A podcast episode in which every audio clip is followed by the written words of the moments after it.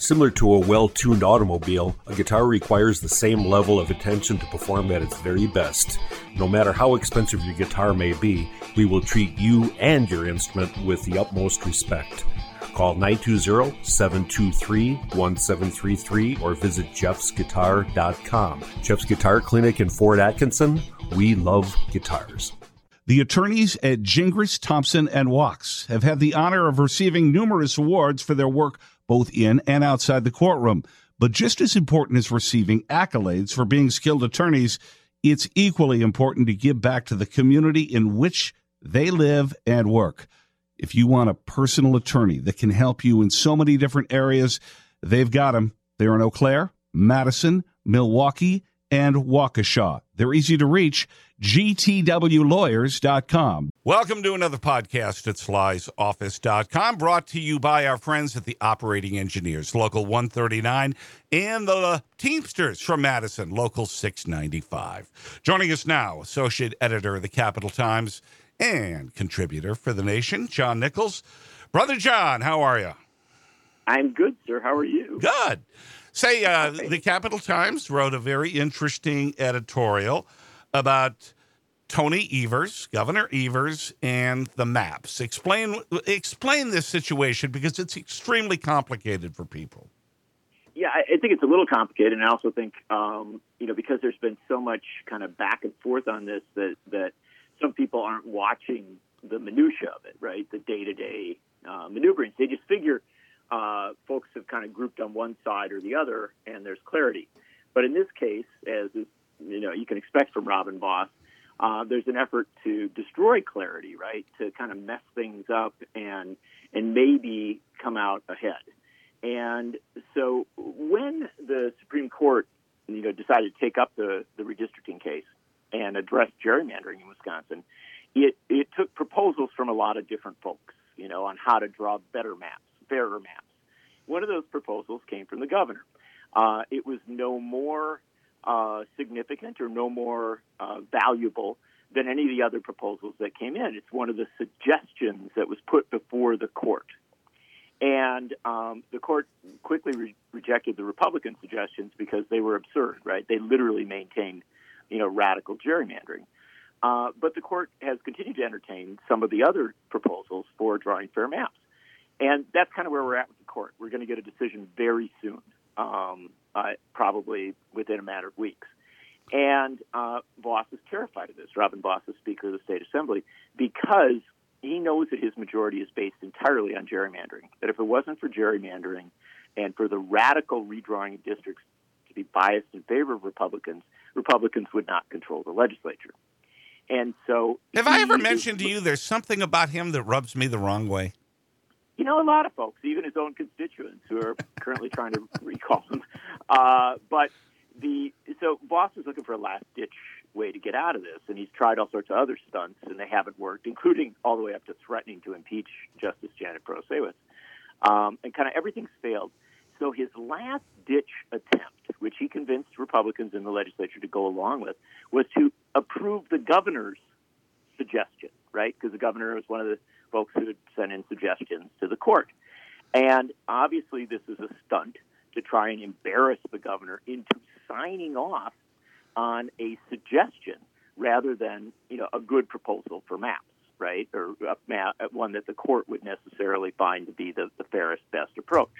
And they think that because the governor was this is based on a compromise that the governor was trying to do several years ago, that um, Vos feeling that they could still come out ahead.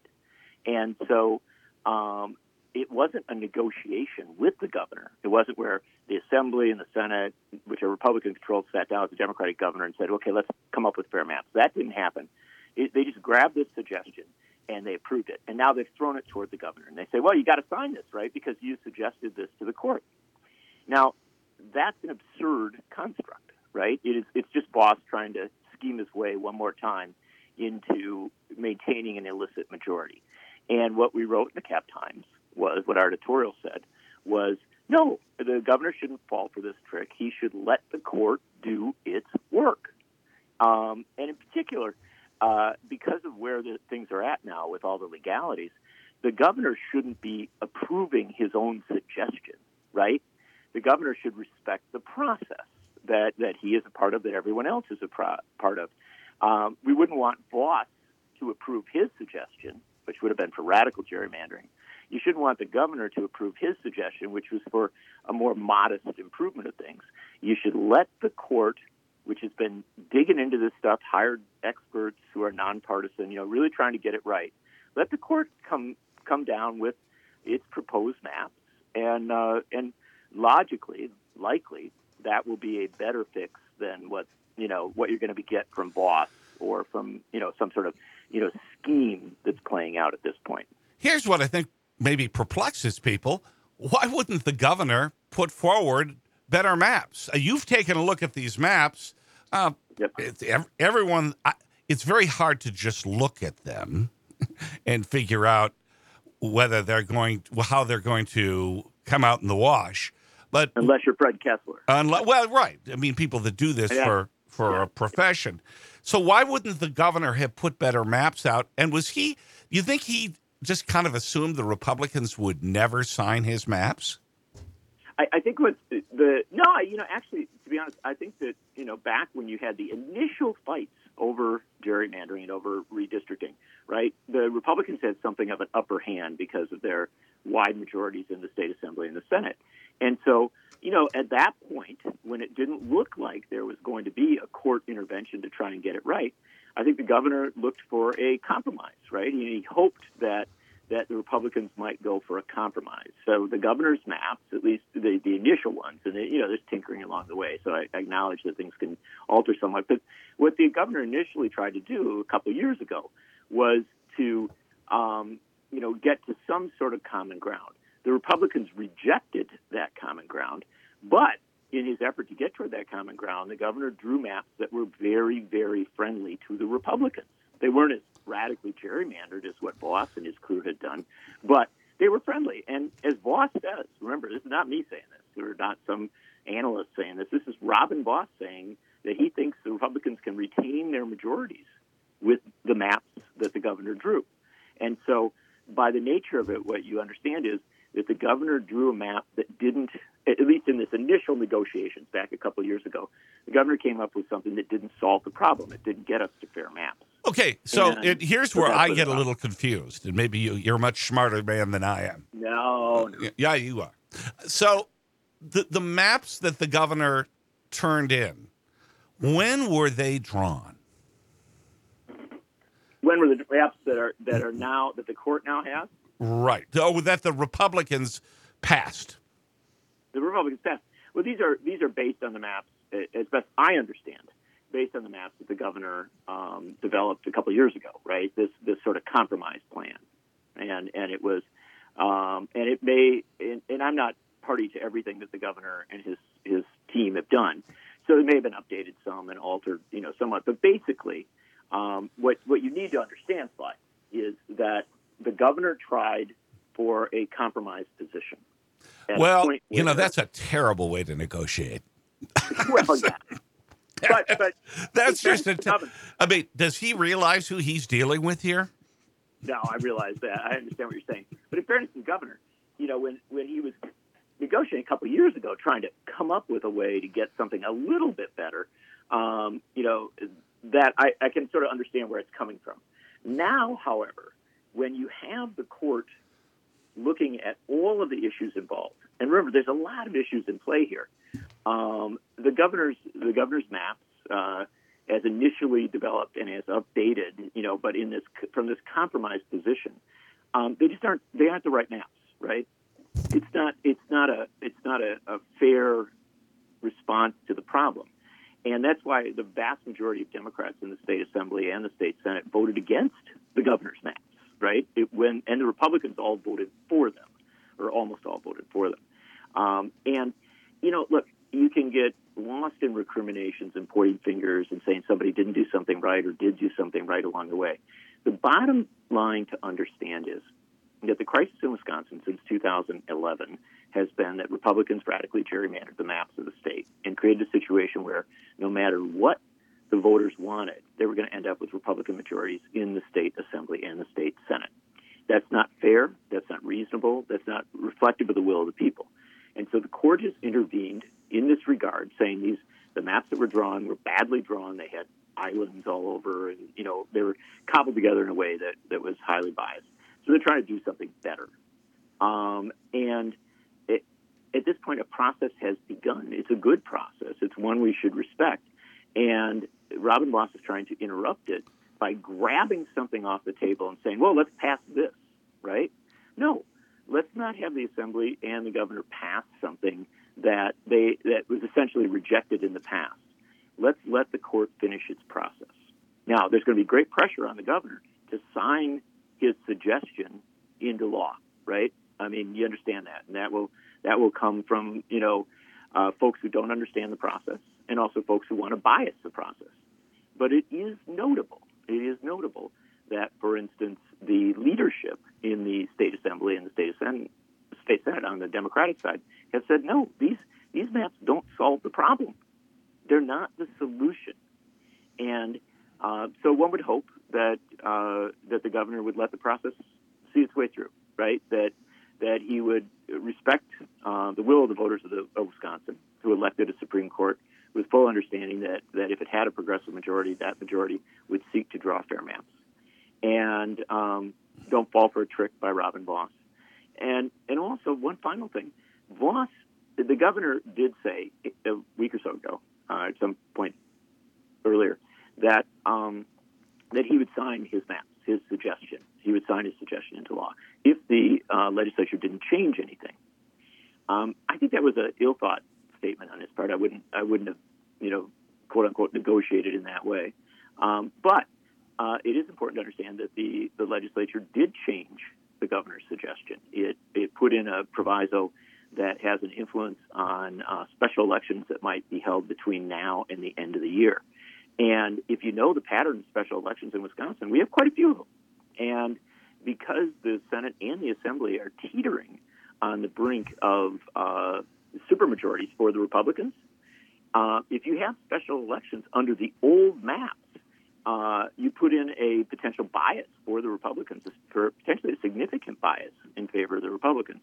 And so, in that case, um, the maps have been altered sufficiently uh, that people should be concerned, and, and even the governor's initial um, suggestion that that or his initial uh, bargaining point that he said, you know, you got to pass them exactly as they were drawn. That didn't happen. Um, they will have an impact potentially on elections this year prior to the November elections, and so as a result, um, there's a good there's a whole bunch of good reasons for putting putting what the legislature has done aside, just not not acting on it, and uh, letting the court finish its work. So tell me this: Do you think that the general public has any idea about the the fact that the I, I think a lot of people are just making an assumption that the the maps the governor put forward would bring parity, that the Democrats would have at least a chance of getting the legislature. Everything I've heard is they do not. Yeah. Um, look, I, I've looked at the maps, and I think there's certainly more. What the governor suggested um, uh, was more competitive than what we have now. That is true. Anything right? so would it, be. And, right. Yeah, I know. It, drawing out of a hat would be dramatically more uh, more even-handed. Um, but uh, what he suggested would be an improvement on what we currently have. Um, but it is not a solution to the problem, right? It, it doesn't end um, the, the core problem that that is the court's been trying to address. And and so uh, there are analysts wiser than me who say that the governor's maps would probably still produce Republican majorities, um, narrower Republican majorities, but Republican majorities. Now, in a very very good Democratic year, it is possible that they could produce Democratic majorities. But um, this isn't necessarily shaping up as the easiest Democratic year. Even if it was, you don't bet on. It's a complicated year. yeah, but you don't bet on things like that. You don't. You don't. When you're drawing maps for a 10-year period, which you know, just to emphasize, the maps for this is not a 10-year period because we're well into it, but the maps that that are being talked about now will be valid. Would be valid for the 2024, 2026, 2028, and 2030 elections, right? That's a lot of elections going into the you know heading into mid-century, and it would also they would also be valid for all special elections. Um, so you're talking about hundreds of elections that would be based on these maps, not just what might happen this year uh, or what might happen in a good Democratic year or a good Republican year. Um, the better approach, the better approach, is to draw maps that are designed ideally to be fair in whatever year, right? You know, to be to be good maps and that maps that would reflect the will of the people of Wisconsin. Under good maps, under fair maps, Republicans would still win elections, Democrats would still win elections, but when the people overwhelmingly favor Democrats, as they did by something like a, I think it was in the, was it the 2012 election where there was a 200,000 vote uh, advantage for Democratic legislative candidates, and we've seen that in a couple other, um, we've seen in a couple of, of uh, midterm election cycles that the Democrats got a lot more votes for legislative candidates than the Republicans, and yet the Republicans maintained supermajorities. Somehow that's not working. It's also not working. One final thing. If you look at the last, say, 20 or so elections, um, statewide elections in Wisconsin, Democrats have won the vast majority of them, you know, it, overwhelmingly. And these are elections for governor, two elections for governor, two elections for attorney general, uh, multiple elections for the Supreme Court, elections for state treasurer and secretary of state and other positions along the way. All of these elections and superintendent of public instruction. Now, those aren't that's not a democratic election. That's a nonpartisan election, as with the court. But you get the point. Democrats and progressives have been on a winning streak, state streak statewide, but that has not been reflected in legislative results. Robin Vos will tell you it's because the uh, Republicans nominate such great candidates for the legislature that they, they would win no matter what. Fair enough. Then yeah. let, them accept, let them accept the court's map. Stand by. We'll talk more. John Nichols from the Capital Times with us at slysoffice.com. We're back at slysoffice.com, brought to you by Madison Computer Works and Jeff's Guitar Clinic. Joining us again, John Nichols from the Capital Times. We've been talking about redistricting maps, whether the governor will sign the maps he submitted or whether the court will do the job. So, give me your sense of what's going on behind the scenes. If I know you, you've been talking to people. Uh, yeah. Where do you think the governor is? And what do you think? We know that the legislature is opposed to these maps. What do you think's going on? Well, I haven't spoken to the governor um, in the last few weeks, so I, I, can't tell you where his head is at. And I wouldn't try. You know, if I did something off the record, I wouldn't uh, give away that confidence. Um, but uh, look, I will tell you, I think the governor is is a fair and reasonable man who has served in public office for a long time, uh, won multiple statewide elections, and also had to deal with the frustration of a legislature that has blocked him, literally tried to undermine his power uh, at, at many, many stages, including during the uh, coronavirus pandemic, which was just you know morally deeply troublesome. Uh, the the circumstance that the, the legislature put the governor in. Um, so one would hope that that he would look at this uh, with a skeptical eye, and and you know not imagine that uh, that you know Robin Vos is doing doing the right thing finally, or or even that that he somehow got Robin Vos cornered uh, and Robin Vos is somehow giving him a gift. Vos is trying to suggest this is some sort of gift to the governor. It's not. Um, so I, I, think that that bottom line is uh, that I think you've got a governor uh, who who knows the play and hopefully will think about um, how to do this right. Now he's going to get pressure from uh, Democrats. I think a lot of Democrats who are saying let the court do its job. Right. I, I think that'll be the overwhelming uh, message from Democratic legislators, members of Congress, others. Um, in fact, I would know that's the case because they're actually saying it.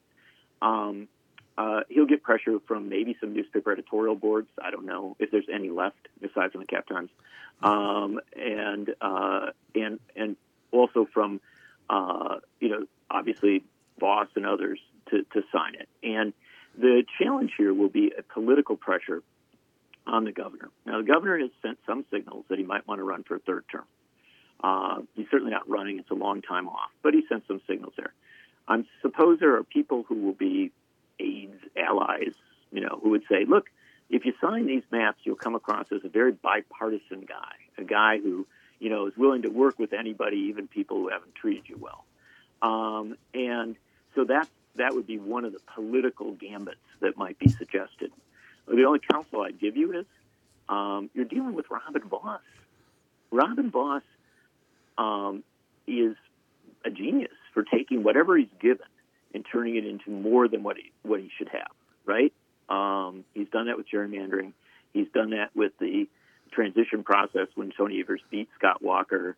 Um, and I, I think that, that the governor, one would hope that the governor is getting wise counsel from people. And I, I think I would, you know, in a state like Wisconsin, you always turn to someone like Congressman Mark Pocan, uh, folks like that, um, who would say, you know, how do you get to fair maps? How do you get to where you need to be? And I think, again, I won't speak for Pocan or for anybody else, but I think their counsel would be um, don't, uh, don't, you know, kind of jump in the mud with Robin Vos because usually when somebody jumps in the mud with Robin Vos, somehow Robin Vos comes out wearing a clean suit, but the person who jumped in with him looks a mess. Well, we're dreaming, he's scheming. Yeah. So, so And, and by the way, if I can just say, that's his job. Right? You like him, dislike him, but he is the leader of a of a party that does not attract majority support in Wisconsin anymore. That's lost two presidential races, that's lost two gubernatorial races, that's lost multiple statewide races, that you know, has seen its candidates lose control of the state supreme court. They're on a very very bad losing streak, and he is kind of their only you know their only bulwark uh, at this point against the will of the people. And uh, whether you like it or not, uh, he's gonna he is going to try every stunt he can to maintain his power. Well, you know what? Tom Loftus and Tommy Thompson didn't like each other, but they still found a way to govern and understood that both had a rightful place in making decisions, right? Well, They understood those rules, those basic rules. No, the basic premises of Wisconsin have been turned upside down here, right? I mean, and this is this isn't a new development. This is something that roots back certainly to into Scott Walker's governorship, and there's people that would would trace it back a good deal further than that. Um, but but here's the bottom line: um, Wisconsin used to be an overwhelmingly Republican state, one of the most Republican states in the country. Um, in the early or late 1940s, early 1950s in the state legislature, Democrats didn't win enough seats to actually form a functional caucus um, when Democrat, a handful of Democratic legislators, one of whom was Gaylord Nelson, wanted to move a bill or to, to speak on something, they needed a Republican to hold their hand, basically, to help them through. Mel Laird, one of the most conservative members of the legislature um, from up in you know central Wisconsin, uh, future Nixon Secretary of Defense, Mel Laird went to Gaylord Nelson, one of the most liberal members of the legislature ever, and said, "You got a bill, you got a, something you want to say, something you want to do. I'll you know, I'll back you up on it so that you can be heard, right? That's how the legislature used to operate.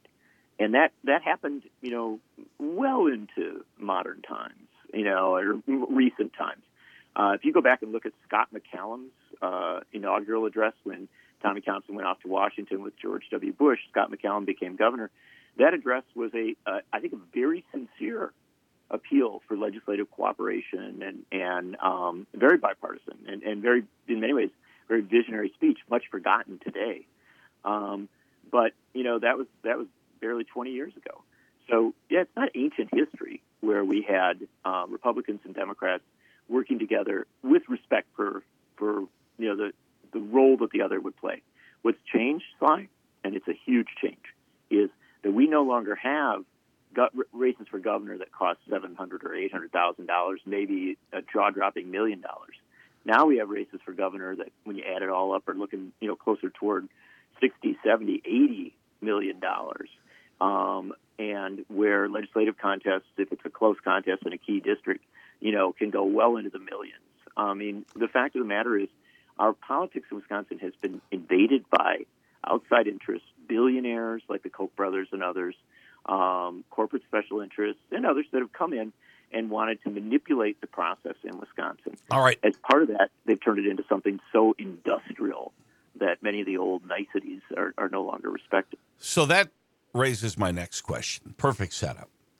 Uh, J.B. Pritzker and many other people put millions, and I think Pritzker put in over a million dollars in that Supreme Court race.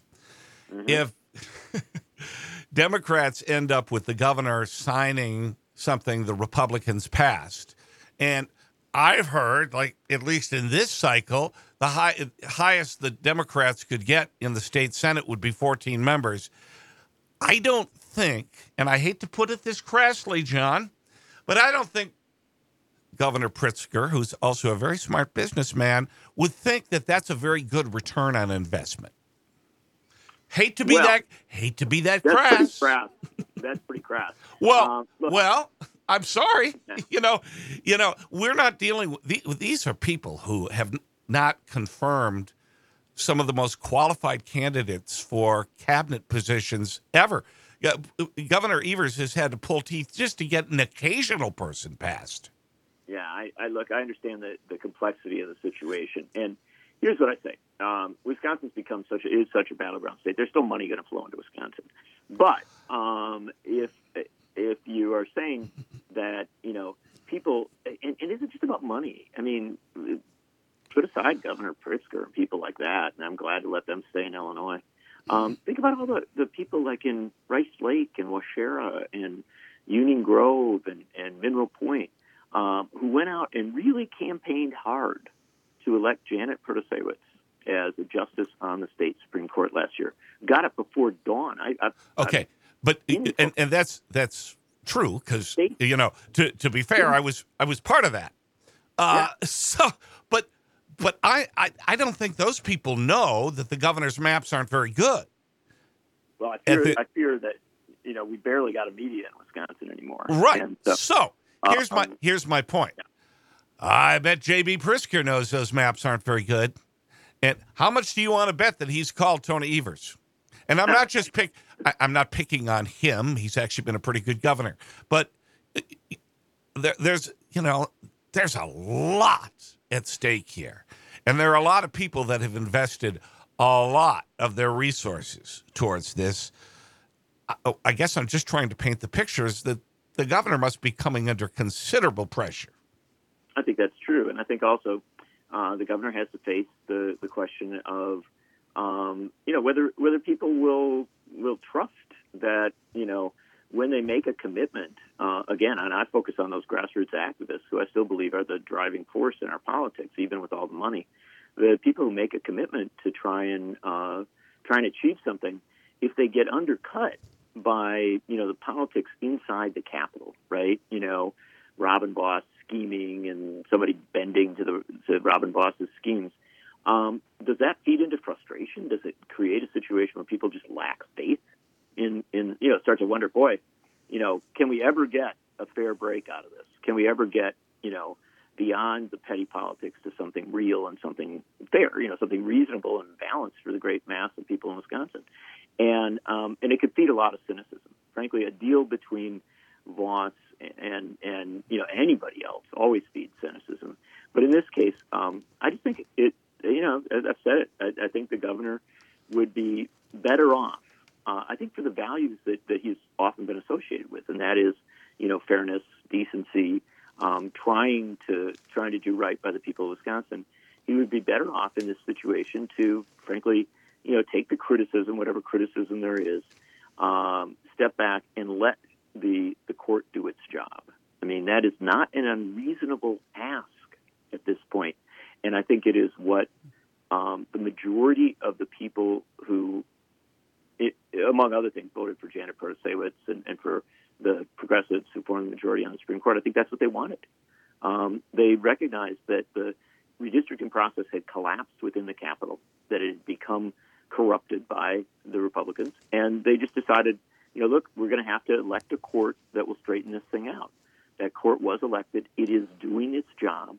Um, this is not a wise time in which to to try and upend it uh, with a compromise that was rejected in the past. Right? It's much better to go for something that that might actually work. All right, so people have said, "Oh, he's going to look terrible if he doesn't sign his own maps. He's going to look completely cynical. The Republicans are going to squeal like pigs." What's your response to that? They will. They will complain, of course. But but you know, with all due respect, um, I think because you know that there's going to be partisan positioning on all sides, right? That Republicans are going to scream if he does one thing, Democrats are going to scream if he does something else. Um, it, it's always wise when it gets that complicated to try and do the right thing, right? You know, it's as simple as that. And the the right thing is to let the court finish its work. Um, let the court do its job. Uh, don't don't go for a compromise that was rejected in the past. Go for something better. And um, and so yeah, there'll be there'll be all sorts of sturm and drang. But Sly, you've been around this for a little bit, um, as long or longer than I. Uh, so you answer me this question: Do you think that the attention span of our political leaders, and particularly of Robin Vos and people like that, um, you know, will keep them on the same theme for more than a week? I don't. I, I mean, I think I'm, I'm going to try to quote somebody here, and I think it's Rick Wilson from the Lincoln Group. And he once said that Donald Trump had the attention span of a flea on meth. Oh, so, my. no, I don't. I don't think they will stay on it for a particularly long time. I also don't think it would be a very effective issue in the 2024 legislative races. No, you know, be, you know, here's the bottom line: in the 2024 le- legislative races across Wisconsin are competitive, with you know outstanding candidates put up by both parties because they know they can't just nominate, you know, whoever comes along or whoever's most extreme. They've got to nominate competitive candidates.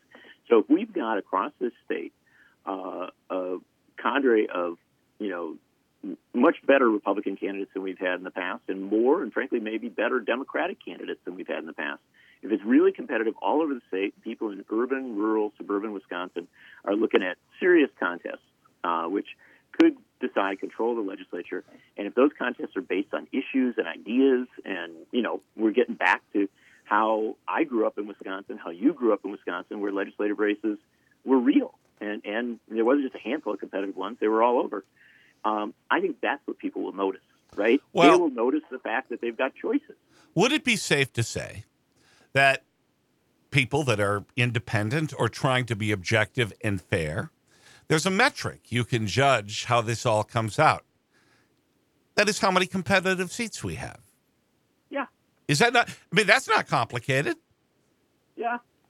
No, it's not at all. And that's what I'm saying. I mean, I think people can uh, you know, t- people can take a look at their their circumstance in the weeks going up to an election, and frankly, on election day, if they've got a real choice, and if it's a good choice, right? If it's actually a choice between you know a, a sensible Republican, a sensible Democrat, and you can look at it and you say, well, you know, on balance, I like this person more because of their issues or whatever.